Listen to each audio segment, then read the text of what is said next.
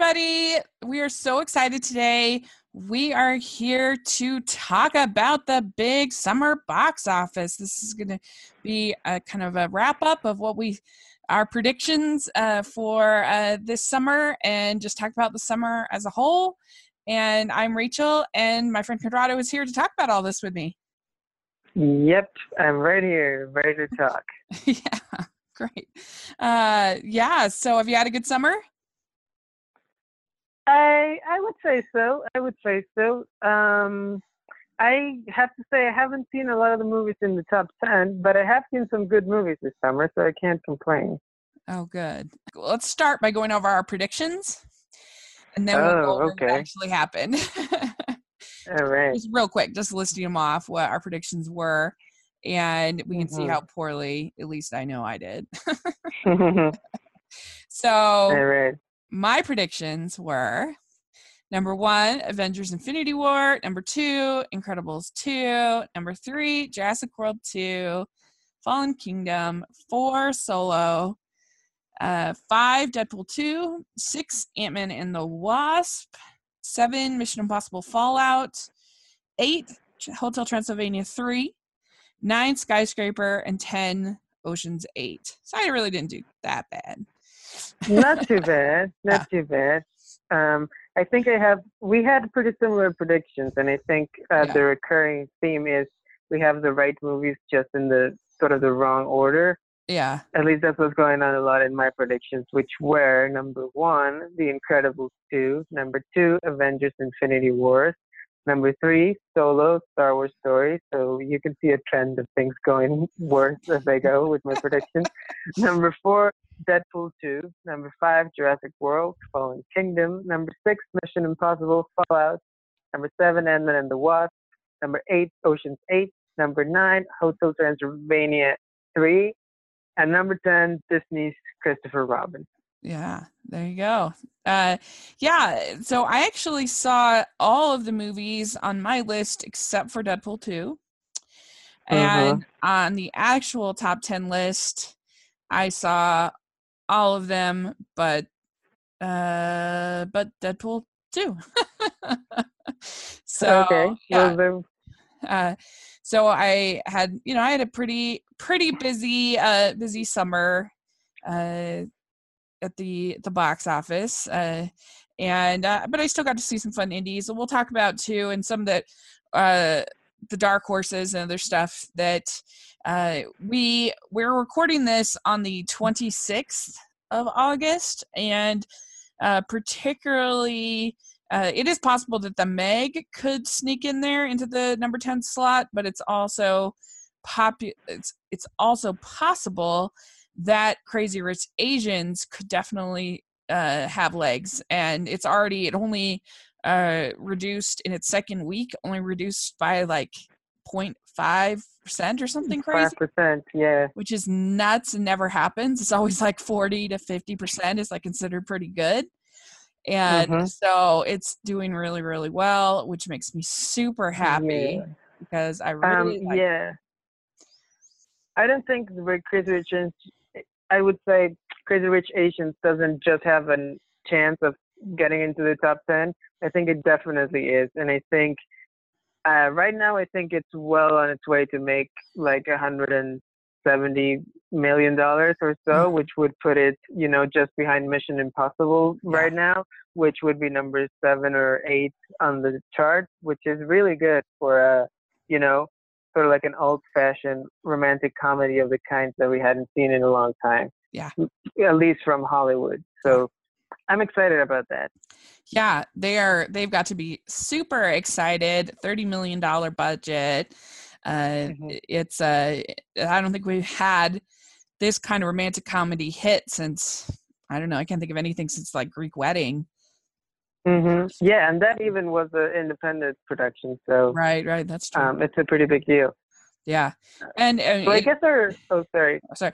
I was just gonna say i mean of course it, people are, are rightfully very excited about uh, the diversity of the cast but i'm most and, and that's all amazing but i'm just so excited because i love romantic comedies and i'm just very excited that not only did we get one that's good uh, but you know that it's that it is diverse and it's doing so well and and uh i'm just hoping that uh we we get a whole bunch of new fun romantic comedies because i really enjoy them Yeah, I think those are both things that I want. More diverse movies and more romantic comedies. Give me Yeah. both. I'm very happy about that. Um, I guess our disclaimer is we're gonna go through the top ten as it stands right now, right? yeah Just with the understanding that a couple movies like Crazy Rich Asians are probably gonna end up in the top ten at the end of right uh, the summer. Well, I mean, at the end of the year, really, when all is said and done. But Right, because currently, as it sits on the 26th, Crazy Rich Asians is in 14th place, but we know that that will not last Mhm. for sure. Yeah, and in in any case, neither of us really thought that Crazy Rich Asians could uh, was going to end up in the top Yeah. ten. So neither of us it had it. You mentioned it I as a did mention horse. it as a possibility. Yeah, because Yeah. I I had the impression that it could, you know, gather a lot of uh, interest because of. Uh, you know, because of what we talked about, because of diverse casting, Mhm. the you know the fact that we haven't seen a lot of big Hollywood movies with Asian cast, and also the romantic comedy thing. Yeah. Um, and I'm glad to see that it did well. Mhm. Yeah, I'm really happy. Like I said, both uh, that it did well, both critically and and f- I know financially. So yay! uh, so all right, well, let's talk about. Let's go through the actual current top ten. Uh, we have at 10th place at the moment, we have uh, Mamma Mia, Mamma Mia, Here We Go Again.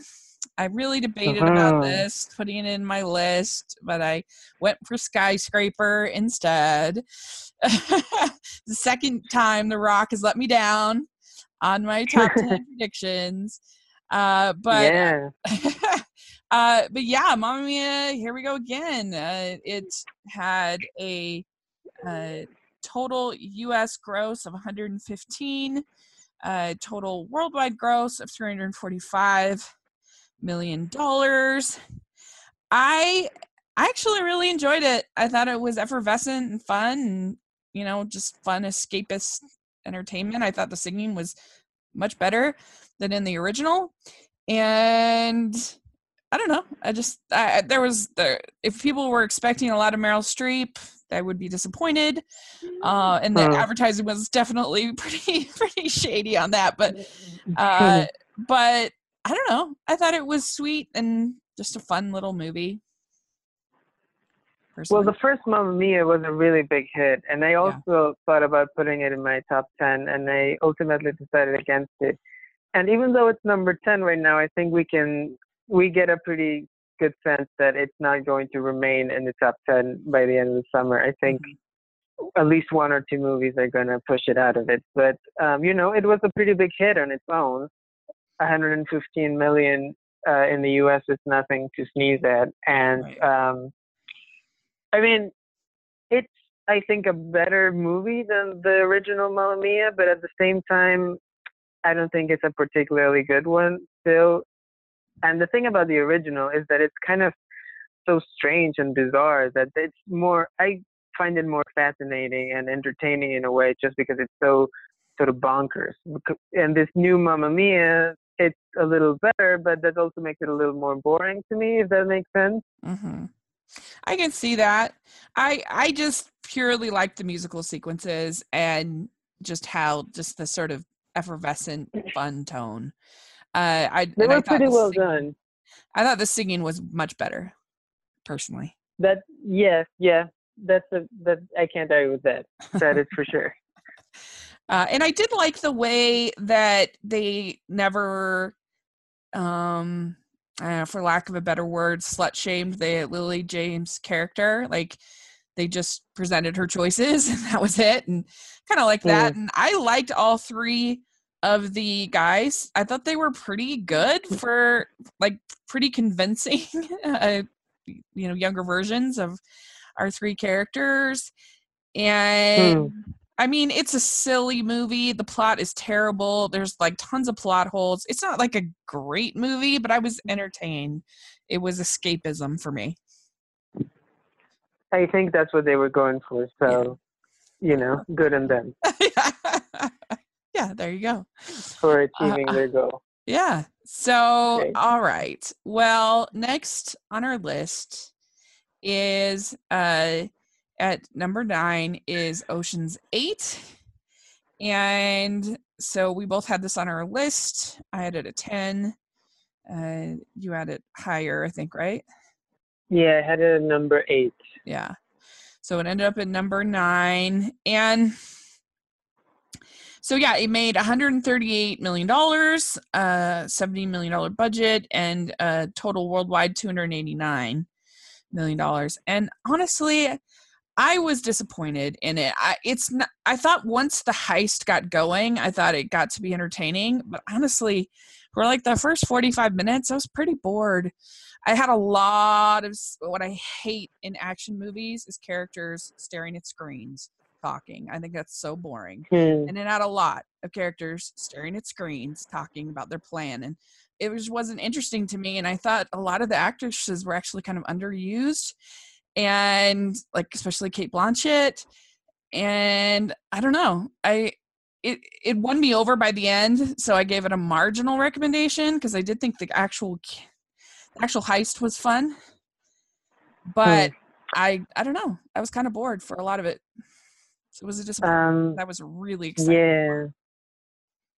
I uh, I think that is like the more popular opinion about this movie. I get the sense that most people were a little disappointed by it. Uh, I am not one of those people. I mean, I am, I guess, relative to my expectations. I was really excited about the movie, and it is not, you know, the greatest movie I've ever seen, which is what I wanted it to be. But I thought it was pretty good. I think it was really entertaining. I will agree with you on a number of points, though. I will agree that the second half of the movie is more entertaining and better than the first half, even though I do really like the beginning of the movie when Sandra Bullock gets out of prison and she starts running the little, you know, those little cons at the um, at Macy's, basically mm-hmm. getting the makeup and that sort of thing, getting a hotel room. I thought that was a pretty cool uh, part of the movie. Yeah, but then it kind of slacks a little bit, and then it recovers when we come to the actual height, like you said. And I do agree as well that some of the supporting characters were underused.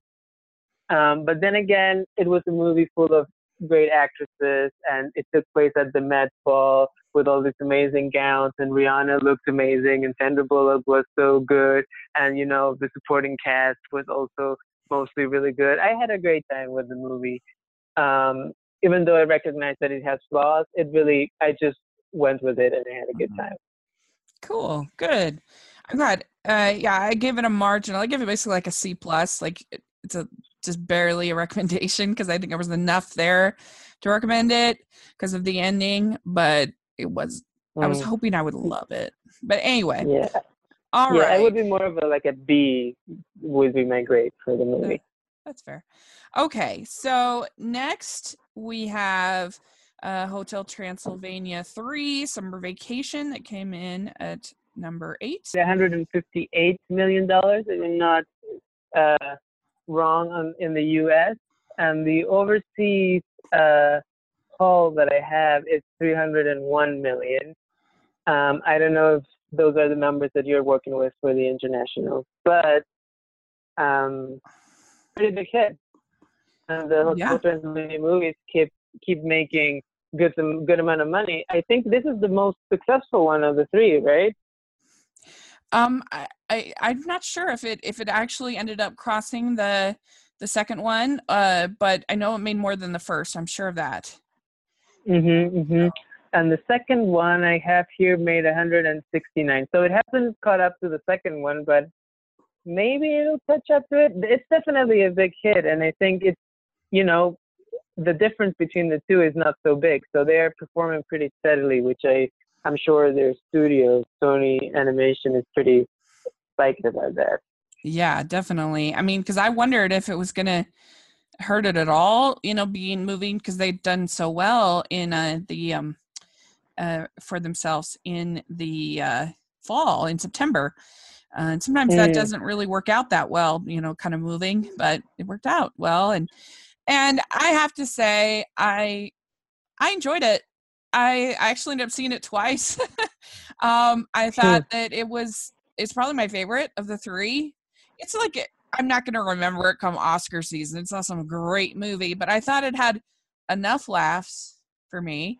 I think that Genndy is able to with just the way he he animates things. He just I don't know, it was charming and it was pretty and uh, there were some pretty scenes of like the boat and underwater, and I kind of like the animation style. The villain was completely unnecessary. Like, you literally, you did not need his character for the story at all, and uh, and so that was frustrating. But uh, I don't know. Overall, I just thought it was kind of a fun little movie, and uh, mm. I thought they used the ensemble better than the second one. Uh, and I love Fran Drescher, so that made me happy. Hmm. She got more Eunice. Uh, so overall, I enjoyed it. I thought it was, I thought it was entertaining. So, uh, yeah.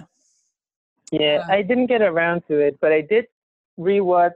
I was intending to watch the third one, and I did watch the first and second Hotel Transylvania this summer, on you know on DVD basically, and um, I had only seen the first one when it came out in theaters, and I really thought it was really bad back when it came out. Uh-huh. But watching it for a second time and then watching the second one, I could see more of, you know, the sort of Genndy Tartakovsky animation style and how he's using sort of character movements, uh-huh. which I think is really the strength of the movies. They do a lot of like interesting animation in the way the characters move and their faces change and all that sort of thing. I think that was really cool. That is what I wouldn't call either of the two Transylvania movies that I saw great, but I think there's a lot of really cool stuff in them for people who are interested in animation. And everything that I've heard, including from you, is that the third one is the best of the three. So I'm really curious to see see it because I think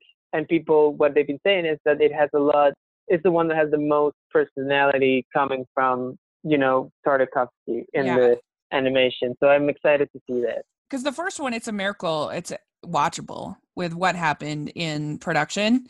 Uh, it just, mm-hmm. I mean, he, he, he just salvaged it. Uh, it, it. So it's kind of amazing uh, that it's watchable. Uh, but um, yeah, in the second one, I just I thought that moved away from our ensemble a little too much, and I didn't like what they decided to do with the ending. I thought it was kind of a cop out. Um, mm. But uh, this third one, I thought it was a fun little comedy for kids.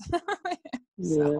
and, and I'm really I, funny jokes. Yeah, I'm happy I'm happy to see that the movies are doing well because I really would love them to give Genndy Tartakovsky some money to do like an original movie that he really wants to do, that he really gets to flesh out, you know, all of his ideas and all the talent that he has. Because we know that he's an incredibly talented animator. And, you know, for those who don't know, which is probably not so many people who listen to this podcast, if they are, you know, they follow your blog, they're probably animation uh, fans. But he is the creator of Dexter's Laboratory and Samurai Jack, which yeah. were two cartoons on Cartoon Network, which I thought were amazing. And you know, I would really love to see him do something on the big screen that he really feels passionate about.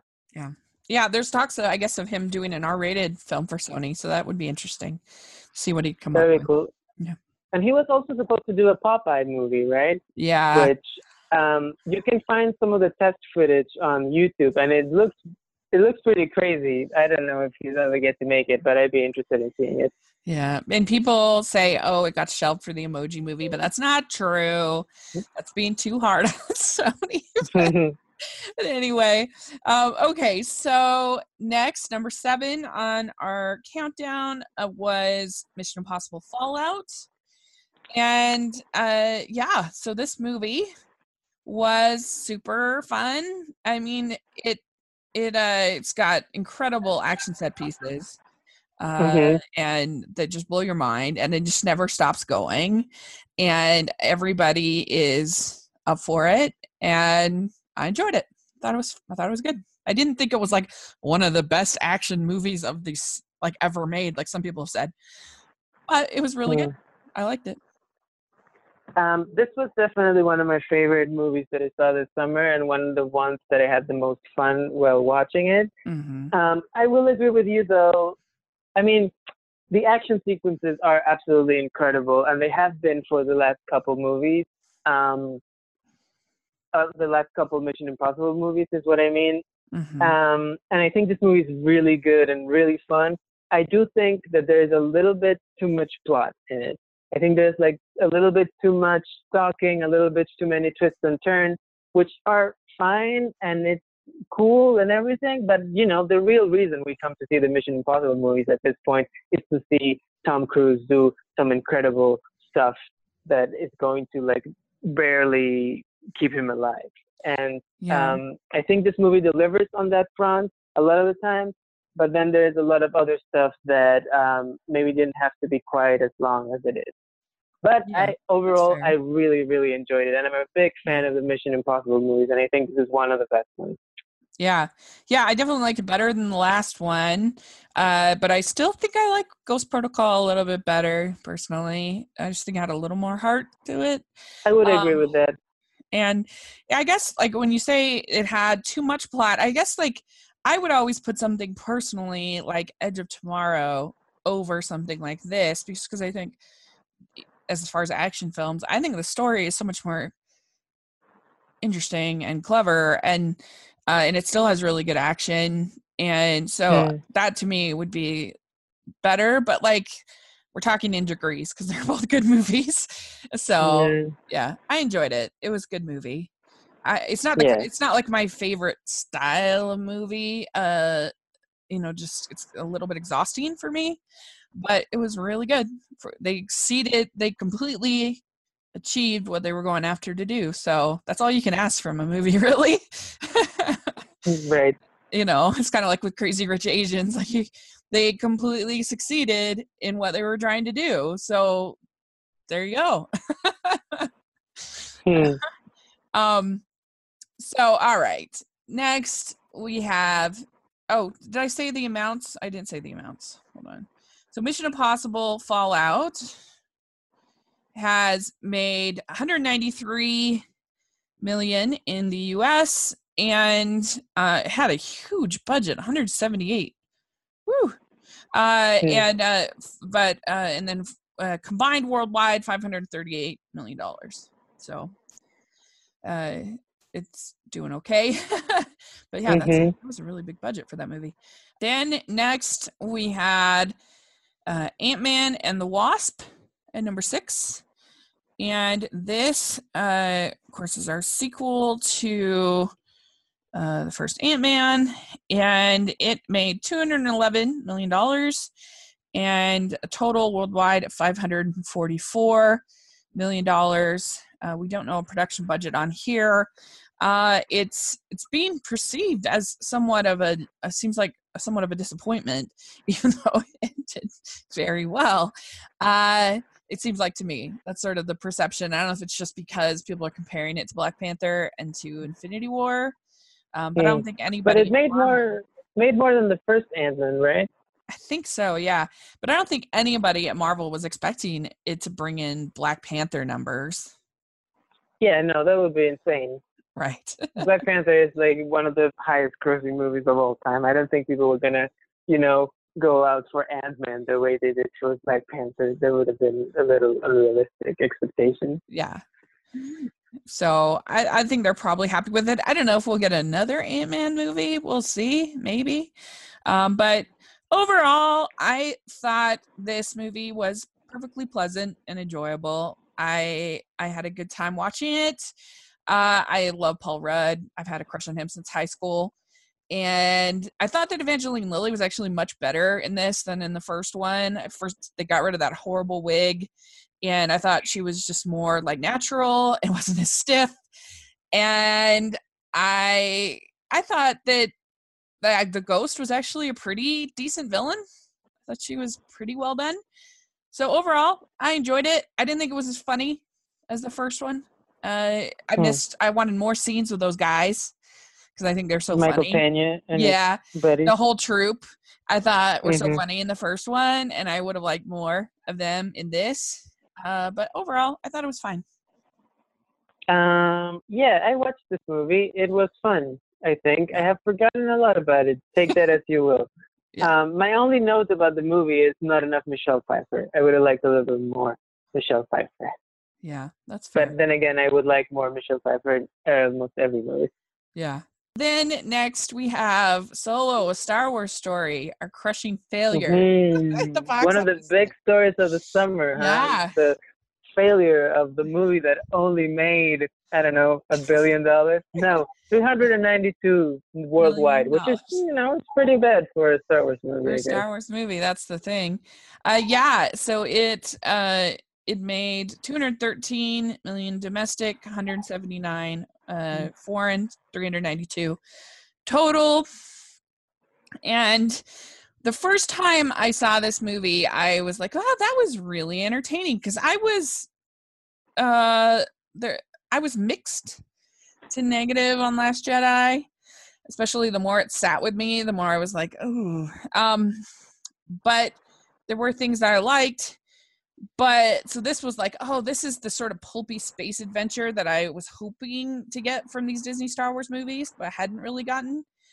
Um, but I hated L3 with a passion. I thought she was horrible. And I I thought that it should have ended when they finished the Kessel run, but then went on another 30 minutes. And that was a big mistake.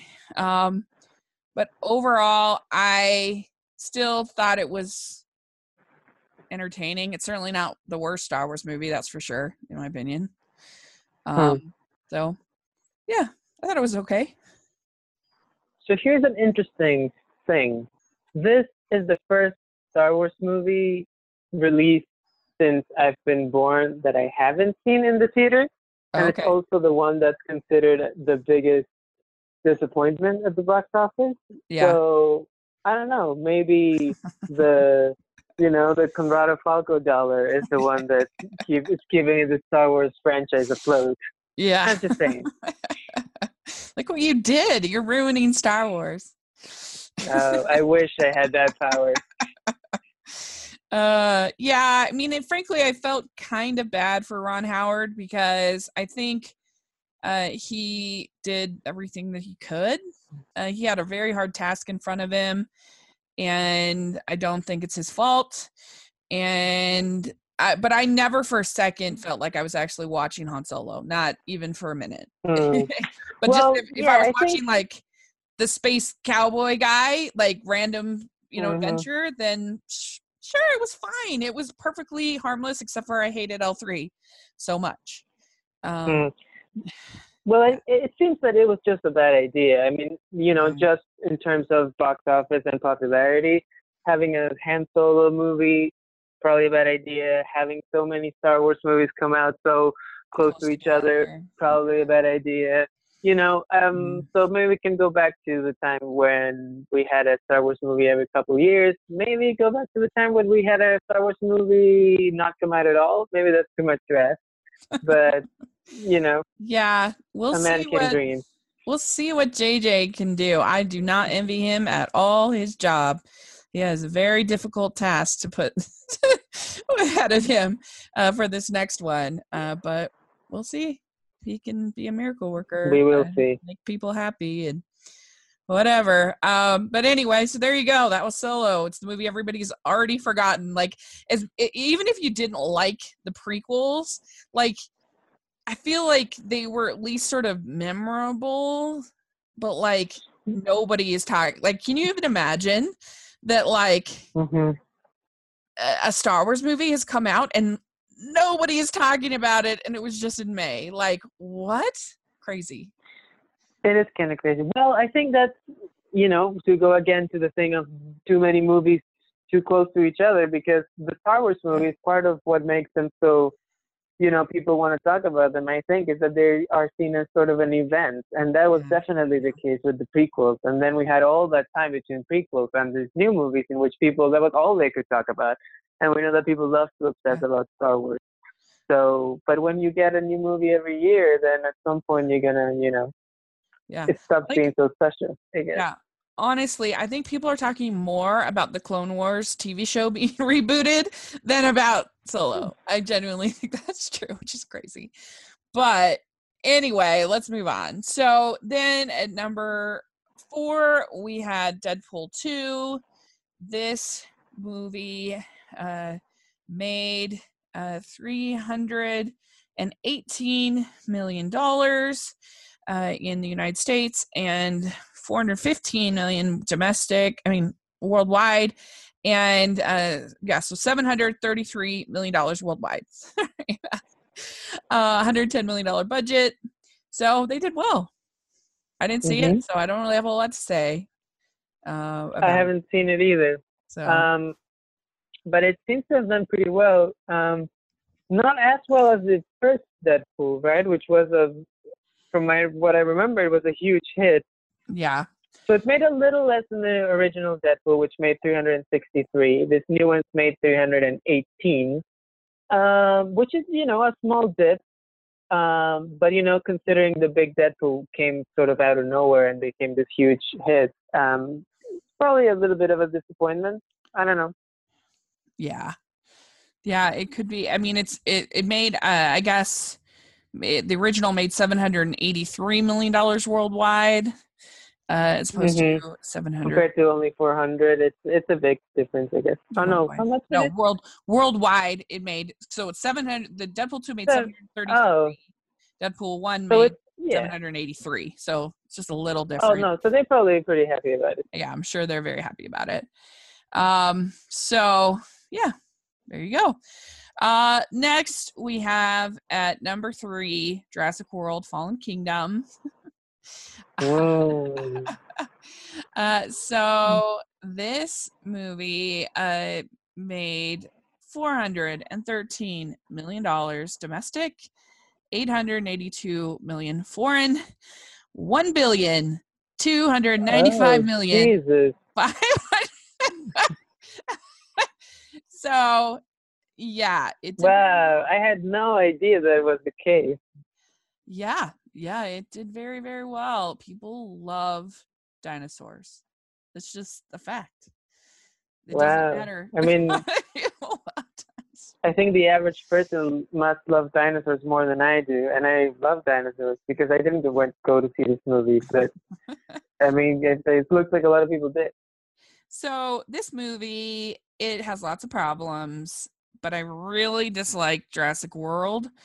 And I felt like it was a little bit better actually than Jurassic World. I just felt like it at least had a director that had some flair and some style and made some interesting choices which made it more pleasant to watch. There's some scenes that have sort of like a horror vibe that gets a little creepy and fun and that I enjoyed. And I thought the initial opening sequence on the island was kind of fun. It's completely spoiled in the trailer.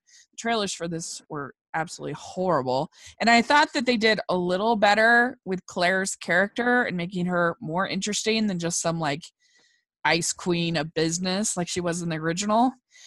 Um, but it's not a good movie, and the next one is going to be horrible. The like the the the uh the lead-ins or whatever the uh, for the next one it's going to be really bad uh and Oh. i don't know if that will be the uh and it's going to be directed by Colin Trevorrow. I don't know if that will be the, you know, maybe the the thing that finally doesn't work with dinosaurs because evidently the only dinosaurs that people don't like is the good dinosaur from Pixar. which I liked. um, but uh, but yeah, they it's gonna be really really terrible.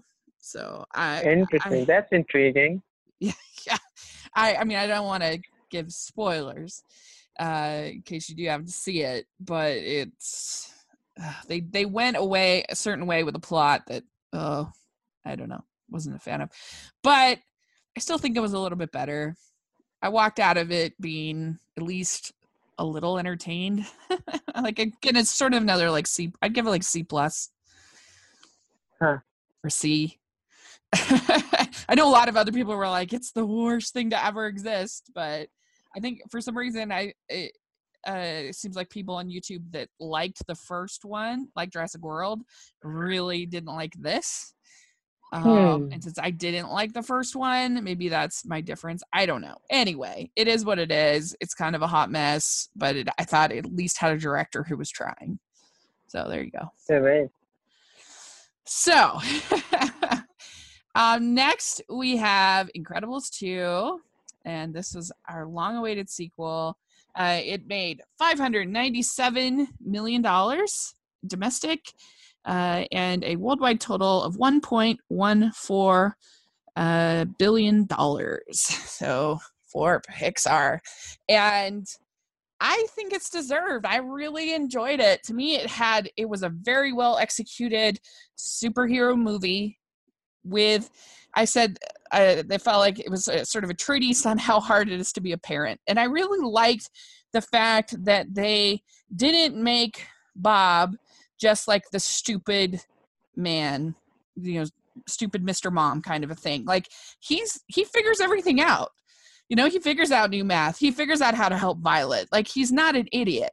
And but he's just tired and it's hard. And and I think a lot of parents really be able to relate to that. And I thought it was funny and I liked pretty much all of the characters. The villain is eh, but I was okay with that, I guess, in the end. Everything else was so well executed. The action was really well done. I really liked the animation. So I was really entertained. I really enjoyed it. Mhm. Mhm. Um, the action in this movie, it's really great. Yeah. Um, I have some problems with the movie, but I will say the things that I really love about it are the way in which Brad Bird, who I think is the best director to have worked with Pixar ever, and his movies are, for the most part, my favorite of the Pixar movies. I think he has an ability to sort of uh, you push the animation and you know just especially in this movie not be afraid of going on this sort of tangents and in like things that are beautiful just the movement of the characters. I think of the scene with jack jack and the raccoon for example which is kind of a you know it's not essential to the plot but it's just something that is so fun and so well done and it shows all these great use of superpowers which is another thing that i love about the movie is how it really understands how to use the superpowers to the to make the action sequences so great. Because you think of so many superhero movies, one that we're going to be talking about really soon, for example, in which the heroes have these amazing powers, but all they do is just punch each other like they're human. But they have these amazing powers and they don't use them. In this movie, the heroes use their powers, and I think that is great. Mhm. Yeah. And they were really inventive, I thought. I, I really liked Void. She she was fun. And I liked that whole sequence uh, when her and Elastigirl were working together and creating Right. the, the black holes or whatever, the voids. Mm-hmm, mm-hmm, Uh, really, I loved the whole scene with Edna was hilarious. I and the, the whole thing is Hmm. uh, parenting when done well is a heroic act, and I thought that was kind of the theme of the whole theme of the movie, and and uh, yeah, really enjoyed it. Uh, it had some controversy because it actually had some swear words, which had never happened in Ah, right. Right, right, right, uh, right, right. Pixar movie. I didn't even notice, to be completely honest. Uh, Mm-hmm. um because i don't know i just didn't And I mean, uh, it's not it's not um, like they dropped one of the like you know most. offensive swear words. It was like you know a pretty yeah soft one, but still.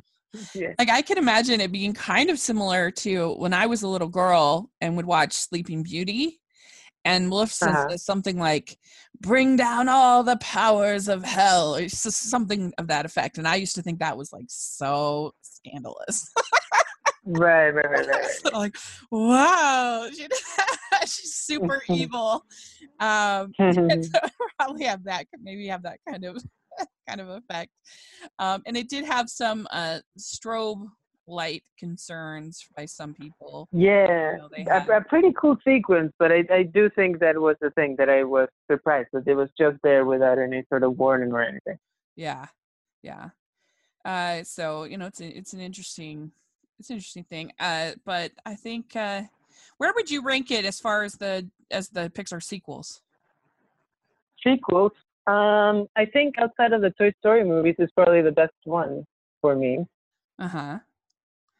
Um. Uh, yeah, Yeah. It's it's tough. I I don't know. Yeah, it's really hard. I you're probably right empirically. I kind of I appreciate Monsters University a lot more than other people do because I think that it was really bold of them to have a narrative where the character does not achieve their dreams. that was like really interesting for a kids movie. So I think it's a Mhm. little underrated, but just county brass tacks, it's probably the best outside of the Toy Story movies. But anyway, yeah. so all right, now we've got the big. Oh, but just one more thing. yeah. Incredibles 2 with uh, 597 million is now the highest grossing of all of Pixar's movies, Yeah. right? It's number one. so. Yeah, yeah, yeah. Which is amazing. So there you go. Look at that. Uh, so then we have the big Kahuna himself, Avengers: Infinity War. This thing Mhm. made six hundred seventy-eight million dollars domestic. Total two point four five billion dollars at the box office. Hmm. Whoa! Uh, so uh, this is proving more is best at the box office, and overall, I thought it was pretty entertaining. I enjoyed a lot of the sequences. I thought the Thanos was pretty intimidating, pretty scary.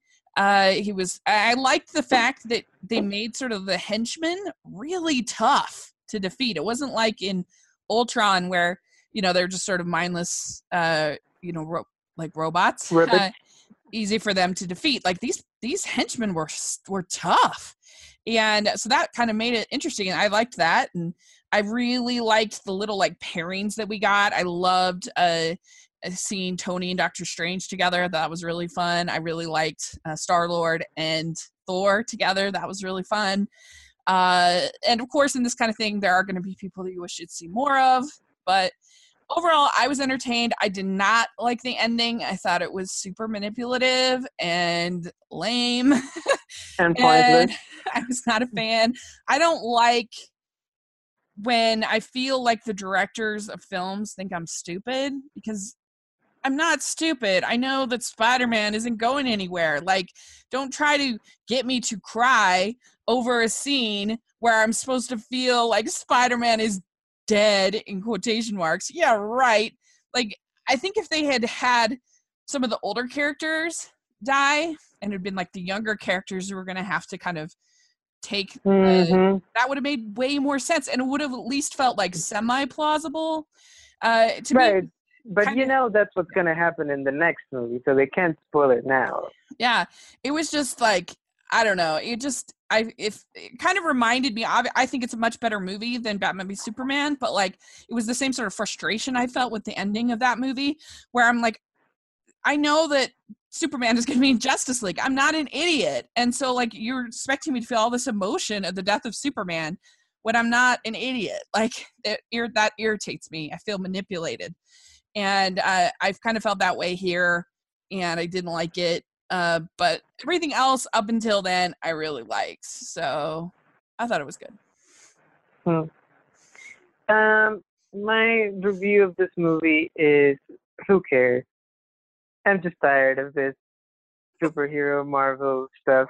I Mhm. think this is really this movie was so bloated and it felt so not like a movie to me. It just felt like a I don't know. It was like watching a presentation for a toy line or something. I just felt exhausted and it was so it went on and on and the ending was like so clearly not you know it was clearly to be redone in the next movie i just at the end i felt like i don't know i just felt like why am i spending my time watching this movie i could do other things so i think outside of the ones that i'm really interested in which obviously i went to see ant-man because i think the first one was funny and i thought the second one was and then i'll probably go and see the black panther sequel but other than that i don't know if i'm going to keep watching these marvel movies to be honest Mm-hmm. I think this is somehow the straw that broke the camel's back for me.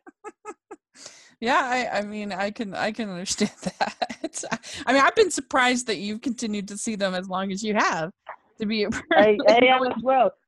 You know, a lot of the time it's because my friends want to go see them, and I, Sure. you know, want to hang out with my friends, and so I go along. But I think, uh, yeah, if I Mm-hmm. think starting now, if it's not for that, I probably not just not gonna bother.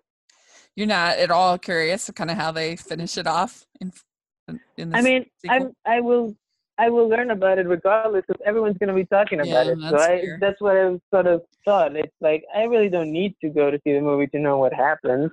right? Yeah. Everyone's gonna tell me anyway, and I really don't enjoy watching the movie that much. So I think it's a pretty good deal. Yeah, yeah, that's fair. That's totally fair. Uh, yeah, I mean, overall, I'd give it like a. For me, I'd give it like a B. Uh, and I know most people are like, "It's the greatest, you know, Marvel movie ever." People were into I- it, right? Oh yeah, most people I know love it. And I thought one of my friends did make I think a pretty good point about the ending that like from his perspective it's not that it's sad that they're dead, it's sad that they like to have superheroes lose and Mm. lose so dramatically, which I thought was kind of an interesting take and I appreciated you know, I appreciated that that kind of take on it. That's an interesting point. I did like that a little bit. The idea of like, you know, having the heroes lose at the end of the movie was. I think that was kind of cool. Yeah. Yeah, agreed. Before we did our predictions back in probably April, um, we had a discussion on whether or not we should include Avengers: Infinity War as a summer movie because it got pushed from May to the last week of April. And traditionally, the summer movie season starts in May, even though May is not really summer. But Right. you know, whatever. That's traditionally it goes from May to the end of August. Um, but now we're seeing all these movies who are sort of like big, big blockbusters. You know, Black Panther, biggest movie of the year, released Yeah. in February. We've seen movies being released in April and March for a while now. And I think I am not okay with that. I think the summer should remain officially from May to August. So what I want to say on this podcast today is that starting next year, we should only consider movies that open between May and August. And you know, if we Yeah. have a similar situation to Avengers: Infinity War next year, I vote for not including it in our prediction. I don't know uh, how you feel about that. I'm okay with that. I do actually like the fact that we're getting these films all year and that it's not just in the summer, but I'm okay with that for the source of our predictions. Uh, Box Office Mojo actually doesn't include, didn't include uh, Infinity War in their summer uh, ranking, so it's interesting uh, to see, uh, Yeah. see that. So, yeah, Yeah, I just think it's a, it's like, oh, it's like opening a can of worms because when is it gonna end? You know, first it's the last week of April, and then it's the second to last week of April, and then we're in March, and then we're in January. You know, like it's, we have to draw the line somewhere. it's like That's how I Hallmark feel with, about it. like Hallmark with Christmas movies. You know, it's just like they're having Oh, like They're having Christmas in April. They're having Christmas in August. Like all year long. We just have summer all year long. Mhm. Uh, yeah. So that sounds good. We can do that. So real quick, the uh, the international box office uh, was right. pretty fun. Uh, we had uh, number ten was Hotel Transylvania three. Number nine was. Skyscraper. Uh, number eight, Oh, did well internationally. yeah, which is The Rock is the Big- bigger star overseas, huh?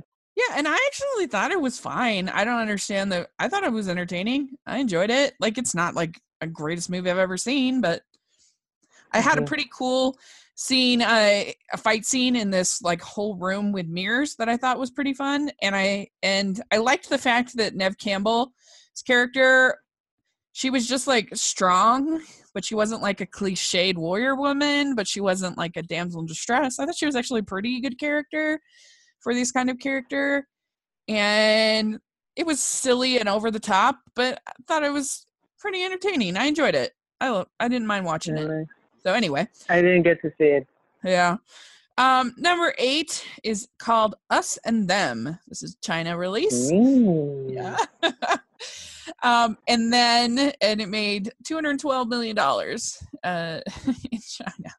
Um, Okay. And That's then- them.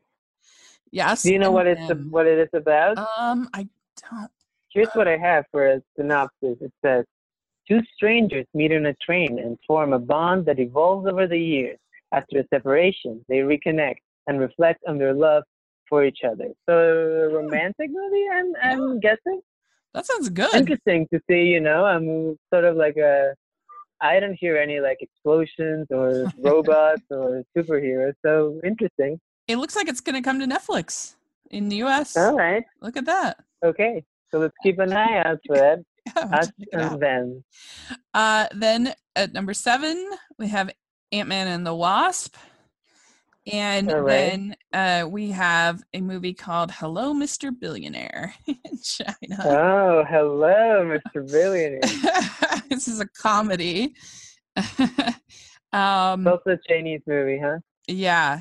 And it says a pathetic minor league soccer goalkeeper was given a task to spend 1 billion in 30 days. If successful, he will get 30 billion. However, he's not allowed to tell anyone about the task and he must not own any valuables by the end of it.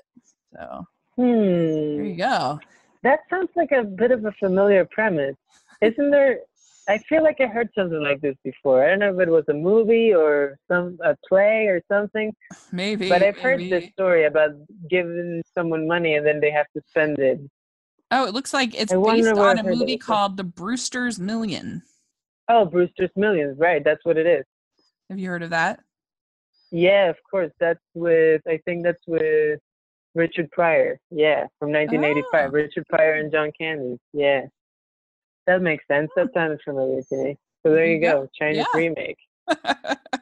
so hello mr billionaire doing really well international box office then we have at number five deadpool 2 uh, and then a movie called number four we have dying to survive this was the top at china Ooh, this is called it's a story, dying to survive. this is a story on how a small drugstore owner became the exclusive selling agent of a cheap indian generic drug against chronic granulocytic leukemia in china Wow, so it seems like it's a bit of a like a Dallas Buyers Club, huh? yeah For yeah The Chinese market. yeah Interesting. These Chinese movies, I yeah, wouldn't have expected. These sort of like they seem like these comedy dramas that are making lots of bank. Yeah, look at that. The the IMDb says this is one of the best Chinese movies in history. So Oh wow. there you go. All right. Who said that? Mr. IMDb. it's just IMDb reviewer. I don't know. uh, Evan nine one zero three. hmm So you're lucky Okay, you live well- in New York. You might actually get. You could possibly see some of these if you wanted. Yeah. Um, well, we all know that Evan Nine One Hundred Three is one of the most respected film critics out there, so Yeah. gotta take his word for it.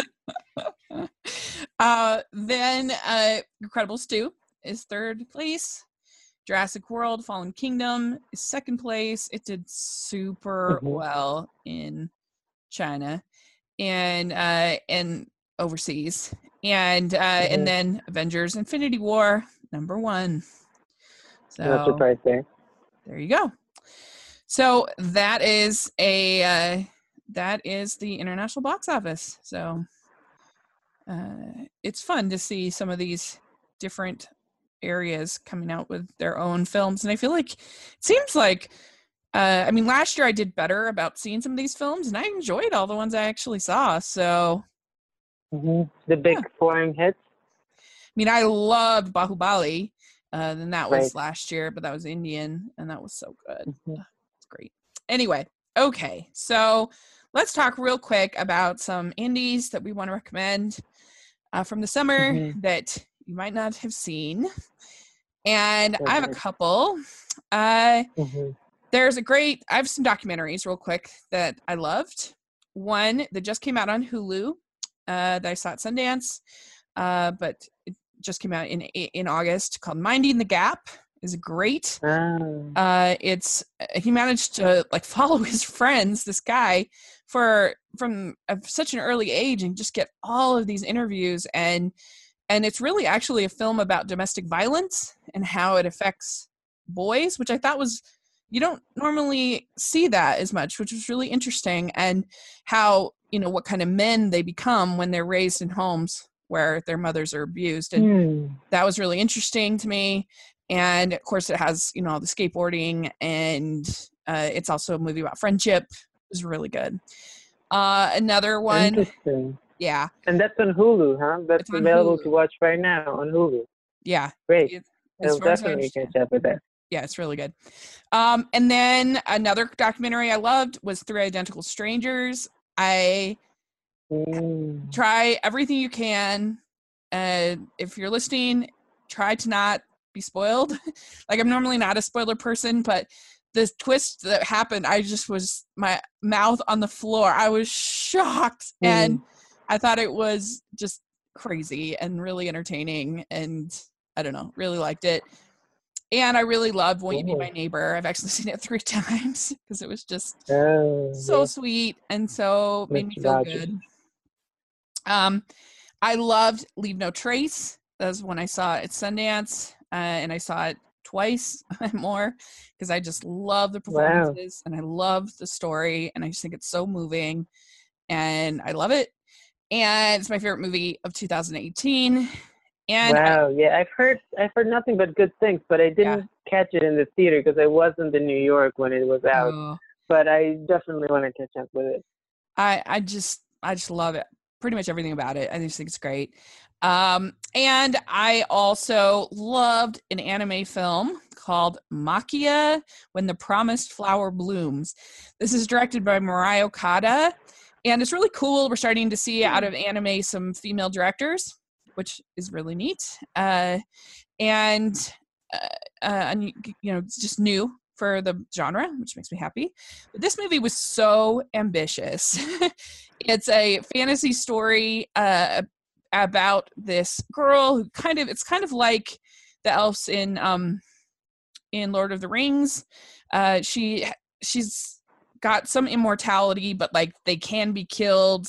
You know, they can be murdered.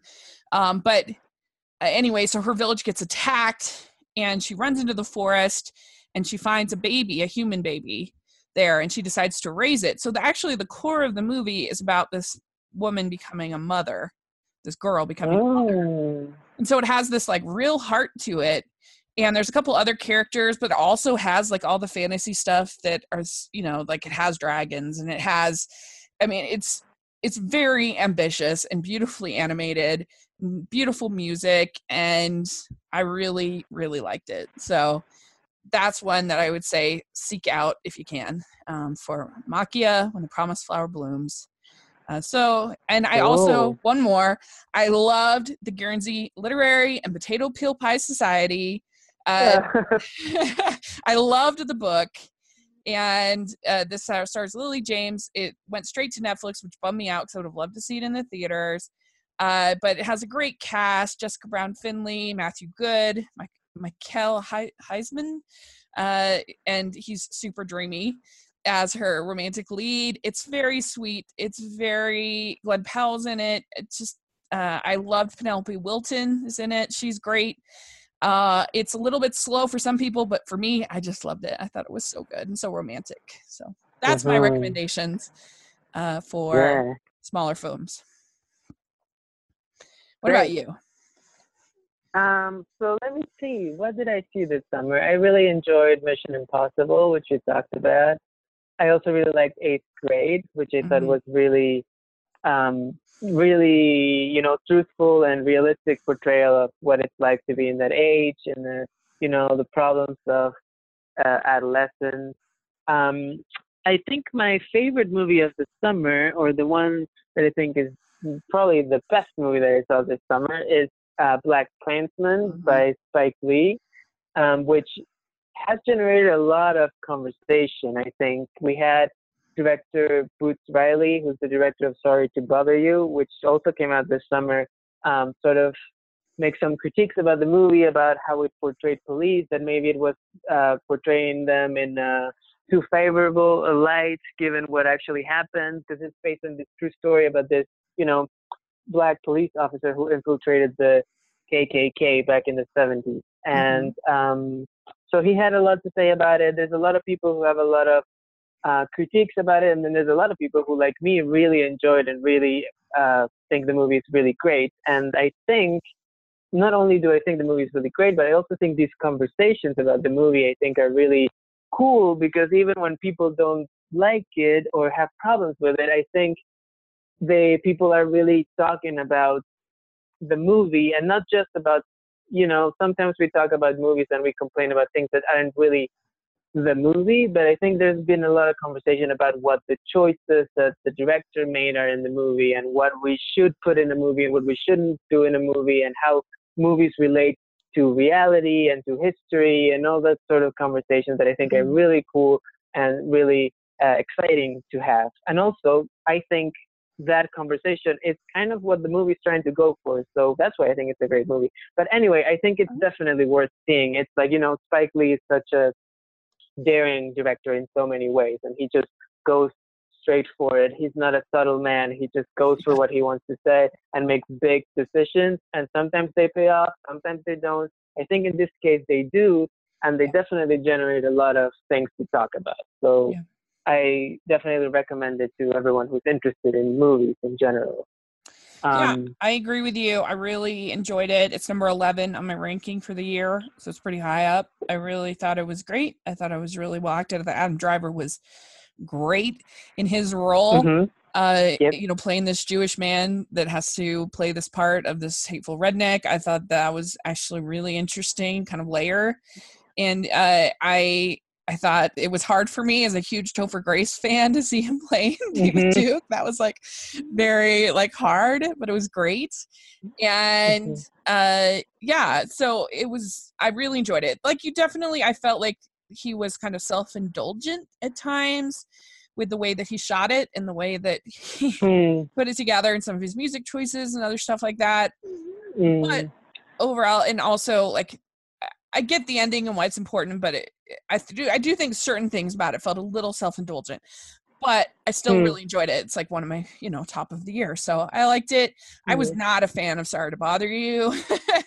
I don't know. I just felt like that movie like it, for the like the first 30 minutes i was like super entertained i thought it was really interesting and then i just felt like they just like threw up every idea that they had and like put it on mm-hmm. screen to the point of exhaustion and I, I just he was trying to say so many things all in one movie and he, you know it's like the whole uh, chanel number five i mean the whole uh, coco chanel advice of uh of take mm, where you leave the house, take one thing off. and I right, think right, right, he should have done that. Like he was just trying to comment on so many things and have this this crazy, you know, horse thing. And I don't know, it was just too much for me. Uh, and I didn't end up um, doing it, but yeah, I think yeah. both movies, uh, "Sorry to Bother You" and "Black Klansman," definitely sort of very creative and very original and very sort of going for broke in what they want to do and making bold choices, which I think mm-hmm. some of them work better than others. But I think in general, I find it very exciting that we have these movies that are making these, you know, big mm-hmm. decisions uh, in the way they're being made. And speaking of that, I have one other recommendation for a really small independent movie, which um, I know it was playing here in New York, and I think it must have been in LA. I don't know if it's gonna uh, play theaters uh, across the country because it's really tiny, but you're probably gonna be able to see it on VOD or something soon. And that's called Madeline's Madeline, which was at hmm. Sundance, and it's this movie about this um, girl who uh, has problems. You know, she's a teenager and she has. Uh, I guess it's not totally clear what her deal is but it, she seems to be struggling with sort of like some kind of depression or like mental issues. And she joins a theater troupe in order to sort of work these things out. And then it's sort of, the story goes from there and transforms in this really weird way about performance and how her personal life is playing into the sort of play that this troupe is performing and it's a really interesting story told in a very interesting way. It is a very artsy movie, so hmm. be warned that it's like very opaque and it's very from her point of view. It's hard to follow at the beginning, and then you kind of get to understand what's going on. But it's it's really weird, but it's really well done. The main actress is this teenage girl called Helena Howard, and she's amazing in the movie. She gives an amazing performance, and the movie is really great. I would recommend it to anyone who has the ability to watch it. Cool. Yeah, I, I vaguely remember hearing about that. Uh, so great. Yeah, there's been a lot of really fun little indie mov- movies uh, that have come out. Uh, there were a lot of little surprises. I I think Searching is just coming out. That one's really good. I saw that at Sundance. Uh, I actually really enjoyed Teen Titans Go to the Movies. I thought it was hilarious. I laughed harder than I have it, except for game night. I know City movie. Cool. I thought it was really funny, but that's just me. Um, and uh, yeah, that the biggest disappointment for me was the Meg. I thought it was super lame. I didn't oh. like it. So mm. that was the dud for me, even though it almost made the top 10. I thought it was just boring. And I loved 47 meter. I'm one of the few people who thought 47 meters down was hmm. super mm. fun last year. So I love shark oh, movies. Interesting. I thought the Meg was, ugh. yeah. Yeah. So, oh well, what are you gonna do? So I don't know if I had a disappointment this season. Um, I think most of what I saw I thought was pretty good, or there was nothing that I was had high expectations for that didn't deliver. So I think it was a pretty good summer, at mm-hmm. least for me. I, you know, again, mm-hmm. I didn't see all that was out there. A lot of movies that I skipped that I didn't think yeah. I was going to enjoy. I was also disappointed with Tully, even though it was a great performance. I thought the ending was so disappointing. It was it I actually um uh my the the the projector stopped working at like an hour and I was like this is such a great movie. I love it. And then uh, hmm. I don't know. I thought it was why did they make that choice? It was so disappointing to me.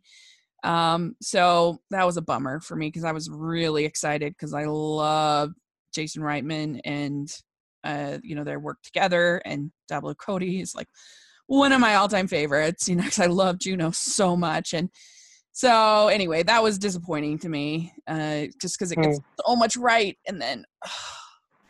Anyway, so yeah, it, but overall, it has been a pretty darn good summer, I would say. And uh, so, uh, let us know in the comment section what you liked, what you saw this uh, summer, and uh, what you think of the box office and what things scored and what things didn't score and uh, how you think that will affect decision making coming up. Let us know uh, in the comment section or on Twitter. It'll be a lot of fun. So, uh, Corrado, where can people find you? Um, you can find me mostly on Twitter at Coco Hits New York, or you can follow my blog, which you know it's kind of dormant at this point, but I do write on it every once in a while and that is cocohitsny.wordpress.com. Okay, great. Uh, and you can find me at Rachel's Reviews on iTunes and on YouTube. And if you can put in your reviews on iTunes, it really helps. And put your thumbs up uh, on YouTube if you're watching, if you're listening there. Really appreciate it. And uh, thanks again. This is always so much fun.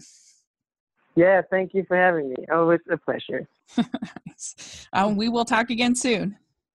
Great. Bye.